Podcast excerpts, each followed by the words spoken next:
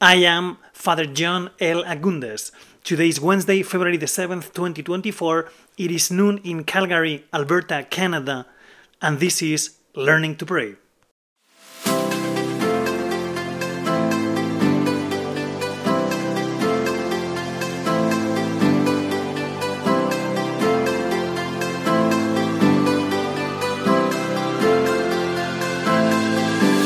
If you ever go to Rome, you will feel that the city of Rome speaks to us about immortality. There is these verses that Emperor Hadrian wrote, quote, Little soul, you charming little wanderer, my body's guest and partner, where are you off to now? End of quote. According to historians, Hadrian the emperor used to ride his horse without covering his chest. And at a certain point, he got pneumonia and he died. Before dying, he spent time in Villa Adriana in Rome writing verses and just taking things easy, right? So he died in the year 138, and his ashes were placed in Castel Sant'Angelo. That was the tomb he built to be buried there with his wife and one son. Uh, Castel Sant'Angelo is a nice building that you can see at the end of the Via della Conciliazione, right by the Tiber River, and you know there is a Passetto di Borgo. It's called. There is a connection. It's a tunnel that connects Castel Sant'Angelo with the Vatican.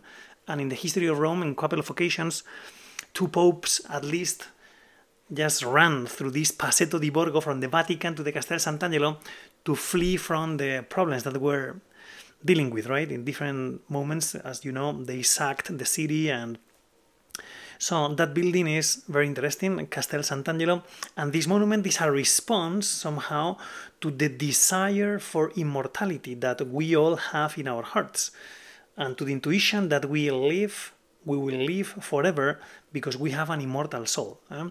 So everything in Rome speaks to us about this immortality. In Via Appia Antica, if you ever go there, you can visit Cecilia Metella's tomb. Cecilia Metella was the daughter of Quintus Cecilius Metellus, a consul in 69 before Christ, and the wife of Marcus Licinius Crassus, who served under Julius Caesar. Cecilia Metella wanted to go down in history, and she asked to have her tomb built right next to Via Appia Antica, so those passing by would remember her by. The tomb is a square podium, 8.3 meters tall, which rests upon a cylindrical drum 12 meters tall. The monument in totality stands at a height of 21.7 meters tall. The diameter of the circular drum is 29.5 meters. In Roman culture, there is awareness of the immortality of our souls. Eh? It is from Roman culture that this topic of memento mori comes from. Memento mori means remember that you will be dead. Eh? And memento mori would be the line that a servant would whisper to the victorious general of the Roman army while parading the imperial forum going to the Capitolium to offer to Roman gods victories in war that expanded the empire memento mori would whisper the servant to the general because the glory of this moment is ephemeral. Eh? All of us want life, all of us want eternal life, and it is Jesus the one who gives us eternal life. Jesus presented himself as the Good Shepherd, and the Good Shepherd gives us life. Eh? He has come to give life and to give it abundantly. Eh? And the, mo- the special way that Jesus transmits to us his life is his presence in the Blessed Sacrament. It is when we receive the Lord in the Blessed Sacrament that we are receiving Christ Himself, we are receiving God Himself, and we are receiving an increase of eternal life. So it is a good thing in our personal prayer to spend some time in adoration. Eh? The Lord was explicit about this.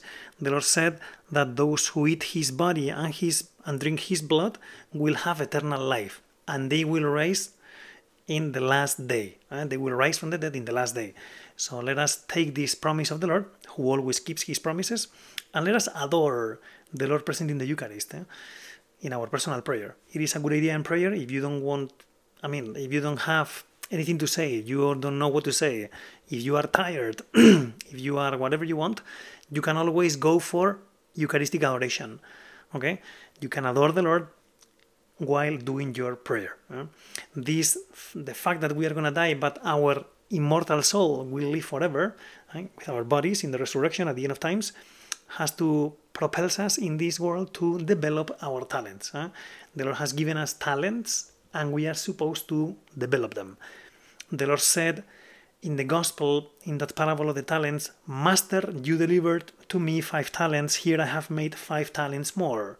His master said to him, Well done, good and faithful servant. You have been faithful over a little, I will set you over much. Enter into the joy of your master. End of quote. So the Lord was happy. The Lord is happy when we develop our talents, when we do our best to carry out our mission in this world, eh? a mission that is always professional and apostolic. So, um, remember, we have been born with this thirst for God, thirst for infinite and for what is infinite, and we quench this thirst in the Eucharist because we receive the author of life. We receive Christ, who is God, who consists in being. Eh? So our thirst for immortality gets quenched in these dealings with Jesus in our personal prayer and in the Eucharist. Eh? So try to adore the Lord in the Eucharist. Try to, in your prayer, to read something about the Eucharist. Try to adore. Try to ask for your needs. And this prayer focused in the Eucharist is always super fruitful. And it is in those moments of prayer that we get strength to carry out our mission, eh? because the Lord wants us to develop our talents. I hope that these thoughts were useful. Keep up your daily prayer. See you in the next episode.